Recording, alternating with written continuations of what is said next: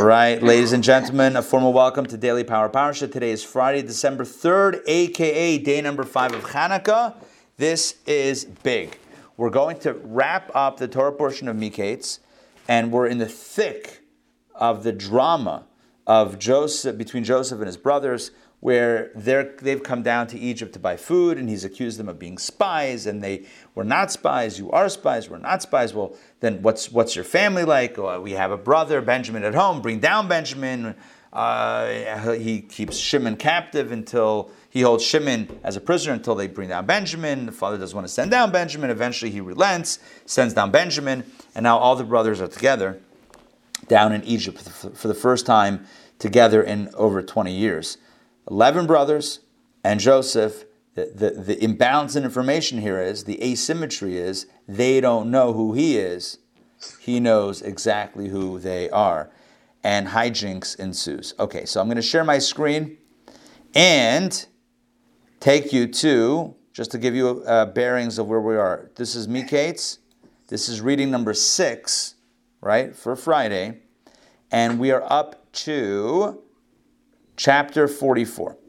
Okay, what happened in the in the preceding verses, which we covered yesterday, is that the brothers came down with Benjamin and they returned money that had been returned to their bags the first time they came down. They paid for food and they got the food in their bags, and when they went home or when they stopped along the way, they realized that the money was back in the bags and they started panicking. They came down back down to Egypt and they got pulled in directly into Joseph's house. And they thought, that's it, they're done, they're finished. And they said, no, we didn't do it, we didn't steal we have the money to return. And the, the fellow who was running the household said, what are you talking about? Keep the money. God gave you a gift. No worries, you're fine. They sit down to eat, and there's a lavish meal, and they're all sitting down, right? They all sat down. He, Joseph sat them according to the correct age and they brought them large food and everything. Benjamin got more, five times as much, and they drank and became intoxicated with him. So it was, it was good. At this point in the story, it's good. The brothers are happy. They came down to buy food a second time. They're getting wined and dined by no, none other than the viceroy himself, who they don't know is their brother Joseph. Genesis chapter 44, let's jump in. Then he, Joseph, commanded the overseer of his house, saying the following Fill the men's sacks with food, as much as they can carry, and put each man's money into the mouth of his sack. Once again, the same spiel. Give them the food and sneak in the money back into their bags. But listen to the twist. And my goblet, the silver goblet, that was the goblet that he officially pretended to use as a divining goblet, like, um, like a sorcery cup or whatever it was, which he didn't practice sorcery. He was a Jew. He was a Jewish kid, a Jew, not a kid anymore. He was a Jewish man who was connected with Hashem. But he had this silver goblet that was like officially his secret weapon. My goblet, the silver goblet, the silver goblet, not just any goblet, the silver goblet, my goblet put into the mouth of the sack of the youngest, Benjamin.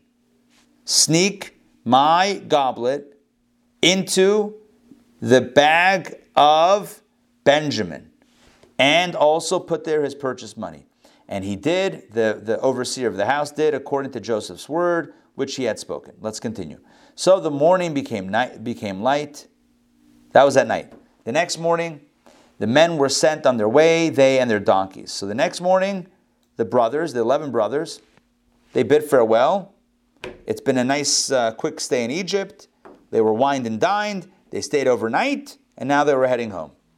Listen to this. They had exited the city, but had not gone far.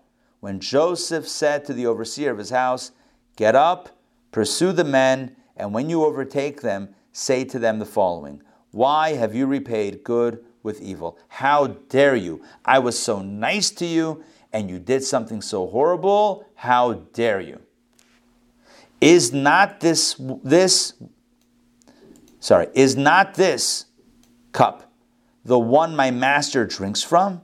Why, he even divines with it. Yeah, this is like official cup of divination. You have done evil by the way you have acted. This is the message that the overseer of the house is supposed to deliver to the 11 brothers when he overtakes them. So Joseph says, chase after them and catch up to them And when you catch up to them, say, How dare you repay Joseph or the viceroy's kindness with horrible, horrible actions? How dare you take his cup? Okay?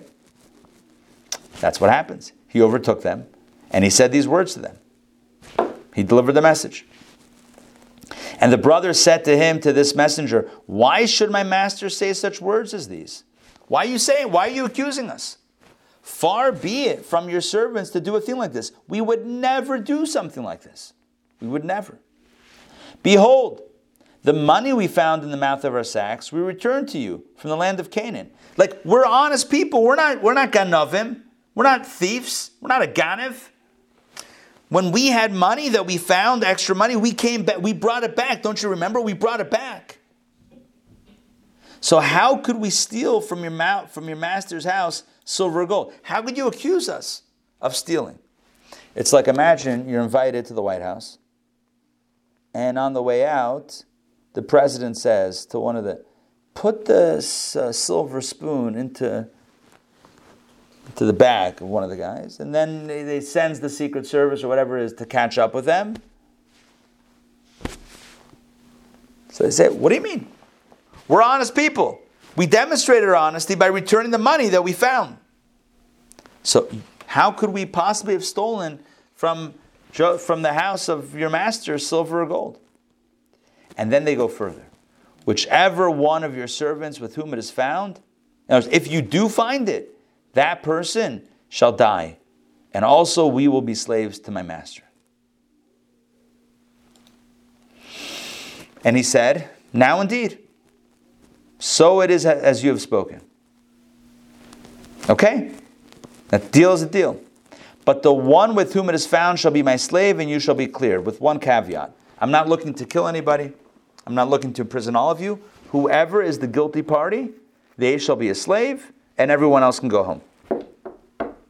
So the offer was you'll never find the silver goblet with us. We didn't steal it. And if you find it with one of us, you can kill him and keep us all as slaves. And he says, you know what? I'm accepting your deal with a modification. Only the one that stole it will get punished as a slave. Everyone else can go. So they hastened. And the brothers were confident. That, I mean, they knew no one had stolen anything. That was ludicrous. So they, they quickly, they, they moved quickly, and each one lowered his sack to the ground because they had them up on the camels and the donkeys, whatever. So they took off the, they unloaded the luggage, you know, like when you drive with the roof rack. They unloaded the luggage, put it on the ground, and each one opened his bag, his luggage for inspection. He searched. This is not Joseph. This is the guy that Joseph sent. He searched. He started with the eldest and finished with the youngest. Well, I guess that's a dramatic uh, approach because the goblet was found in Benjamin's sack, in the sack of the youngest. So one, two, three, four, five, six, seven, eight, nine, ten, eleven inspections and nothing. And the brothers are probably like, You see? We told you so. You see? And they get to the last kid, the last brother, Benjamin, and what happens? They find it. On they are completely stunned, jaws to the floor. What do you even say? How is it even possible? How is this real life? So they rent their garments, like you do, like a person does when, when a loved one passes away. They, they tore their clothing. And each one loaded his donkey and they returned to the city. Can you imagine? The shame, the fear, the anger, I don't know, I don't know what emotions. I just a whirlwind of negative emotions. How is this even happening? Benjamin, did you steal the cup? No. How did it get there? Swirling. The minds must have been swirling a thousand miles a minute. But what are you going to do?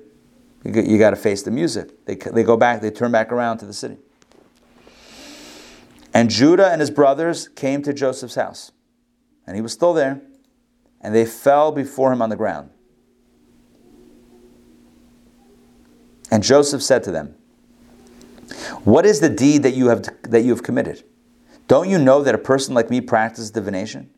He's like, What were you trying to do?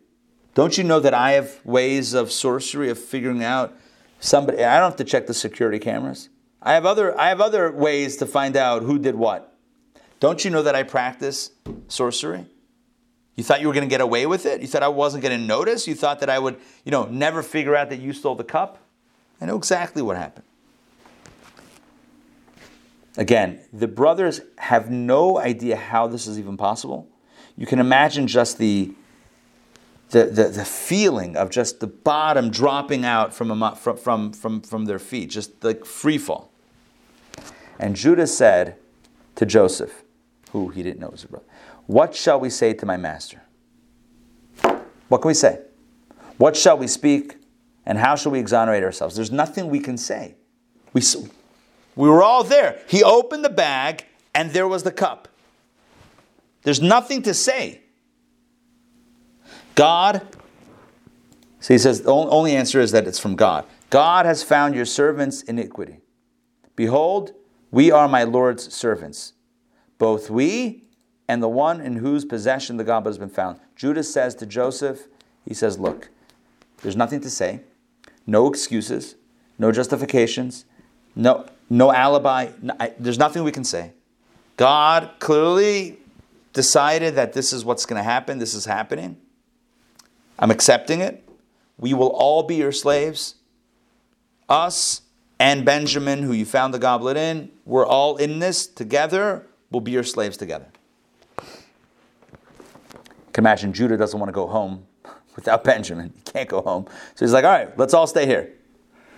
But Joseph said, no, Chalila, Chalila li, chas v'shalom, God forbid, far be it from me to do this. The man in whose possession the goblet was found, he shall be my slave.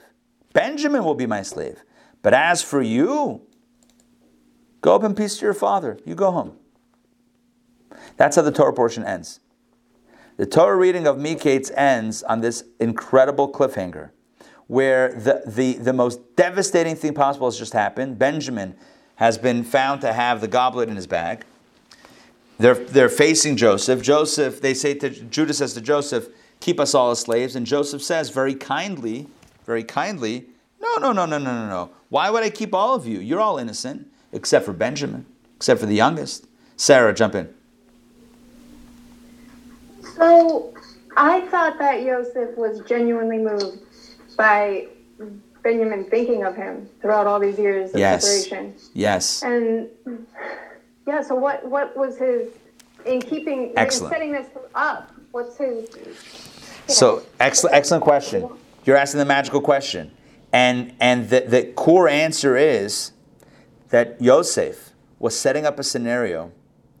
He's giving the brothers every opportunity to say goodbye to Rach, to Rachel's, to Rachel's second son. They got rid of Yosef. They were always jealous of the attention that their father gave to, to Rachel as opposed to their mother, right? That's Reuben, that's why he moved the tent, moved the bed, sorry, moved the bed from, okay. So that, that was always a thing. The dynamic, the core dynamic in the relationship between Joseph and his brothers was really about their mothers. So what's happening here is, so 20 years before, they had sold out Joseph to get rid of him. And now what Joseph is setting up is a scenario where the brothers could say to Benjamin, bye bye, see you later. There's no indication that they, that they hated Benjamin like they hated Joseph. The Torah tells us they hated Joseph. The Torah doesn't tell us anything about the relationship between Benjamin and the brothers. But he was the remaining son of Rachel. And, oh, I'm sorry, I'm sorry. We do know how important Benjamin is. I'm sorry, I don't know why I said that. Yaakov, Jacob, sends all the sons down to Egypt except for Benjamin. He's still favoring Rachel's kid. I, ho- I hope that's making sense. He says, I-, I don't want this child to be compromised. Yeah, and who are we, chop liver? He's sending 10 sons down to Egypt to buy food, but he's not sending Benjamin. And when they come back and say, well, the viceroy asked for Benjamin, he says, not sending Benjamin. What if something happens to him? What if something happens to him? What if something happened to us? What, us you don't care about, him you care about? There's still a dynamic. There's still a dynamic. What Yosef is setting up, Yosef was moved, you're right, Yosef was moved and he loved his brother. This was his brother from his from his mother. He loved Binyamin. This wasn't about Binyamin as much as it was about the brothers. Here's the ultimate test.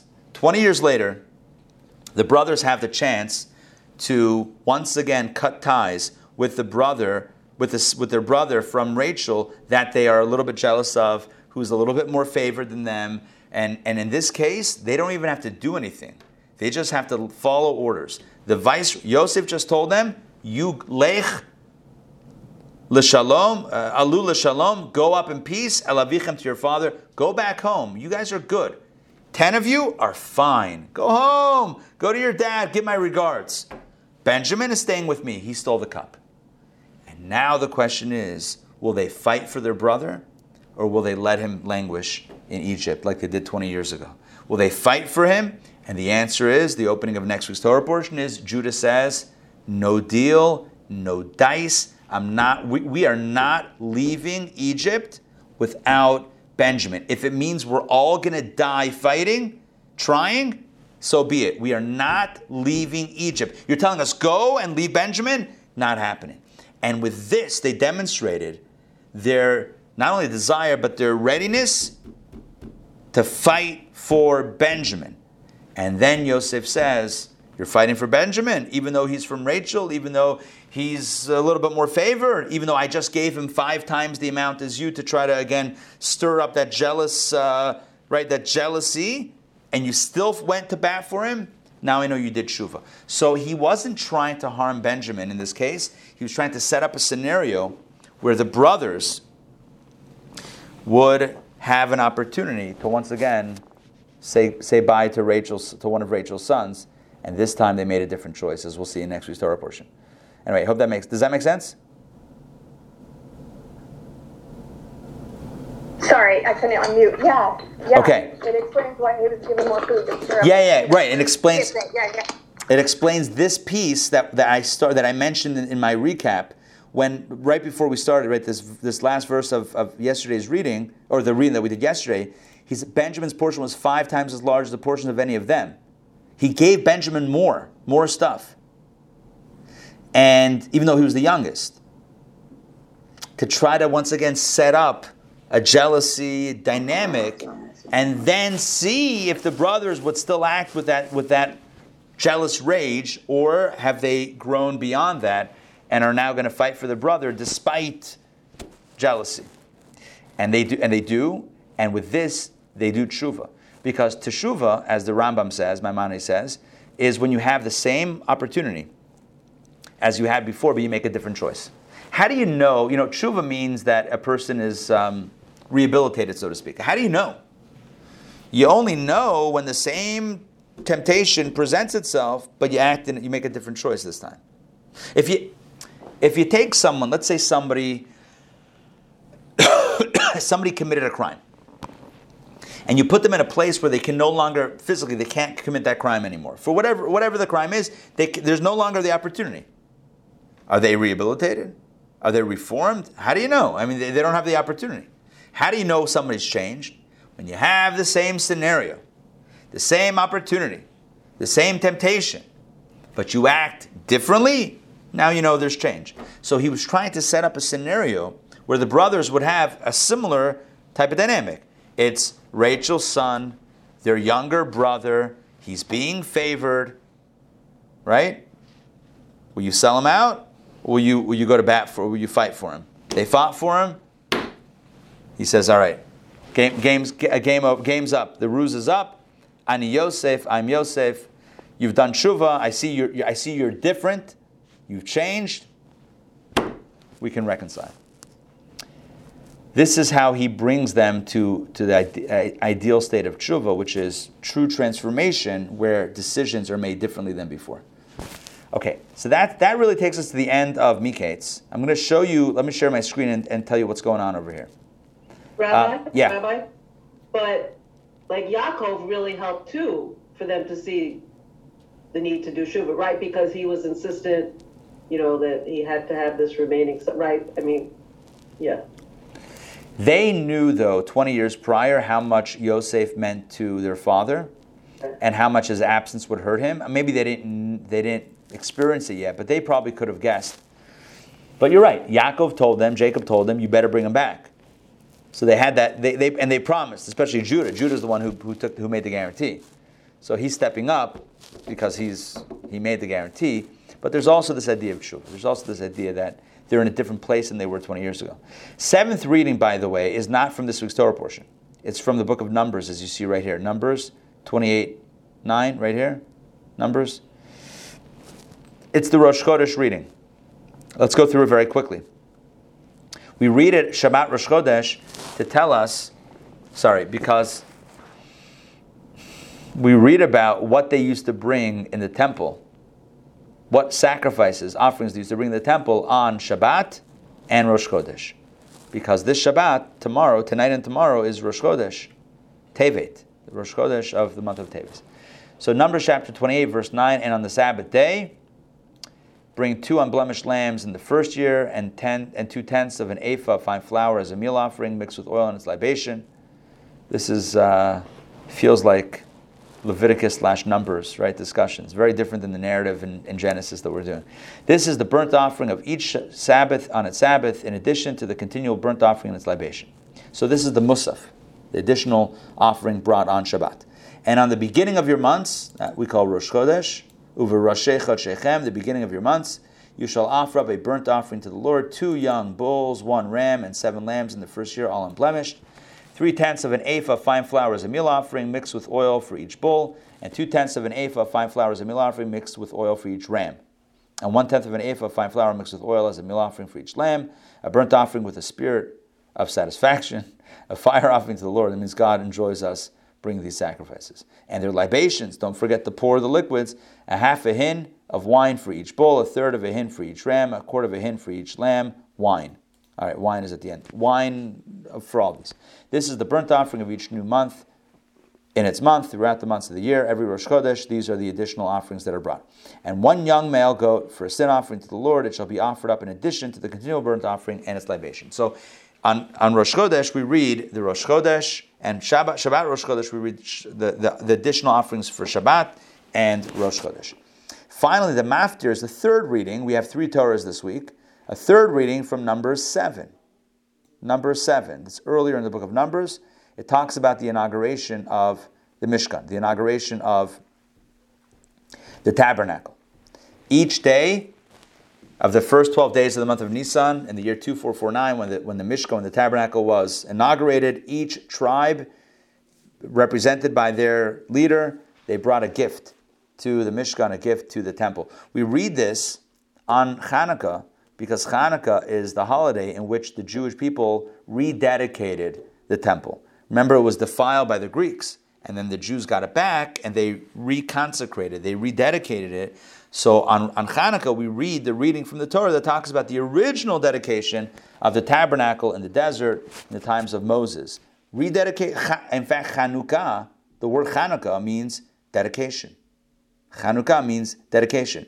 So, for example, if somebody dedicates, uh, uh, moves into a new house, a party that you would have for a dedication of the house party would be Chanukat Habayit, a, a, a housewarming party would be called Chanukat Habayit. Chanukah. It's, it's a it's an inauguration or a dedication. So we read about the dedication the first time around in the temple, in, in the in the Mishkan, in the tabernacle. So Numbers chapter seven, verse forty-two. On the sixth day of the month of Nisan, the chieftain, and we read this tomorrow because it's the sixth day of Hanukkah. On the sixth day, the chieftain was of the sons of Gad, Eliasaph the son of Deuel his offering was one silver bowl weighing 120 shek, 130 shekels, one silver sprinkling basin weighing 70 shekels according to the holy shekel, both filled with fine flour mixed with olive oil for a meal offering, one spoon weighing 10 shekels of gold filled with incense, one young bull, one ram and one lamb in its first year for a burnt offering, one young he goat for a sin offering, and for the peace offering, two oxen, five rams, five he goats, five lambs in their first year. This was the offering of Eliasaph, the son of Deuel. So, in conclusion, what we have here are three readings. The bulk is the Torah portion, which talks about the drama of Yosef and the brothers trying to buy food and the famine and the dreams and all that stuff that we t- covered this week. The seventh reading is a short reading about Shabbat Rosh Chodesh. And the third reading is a little excerpt about the inauguration of day number six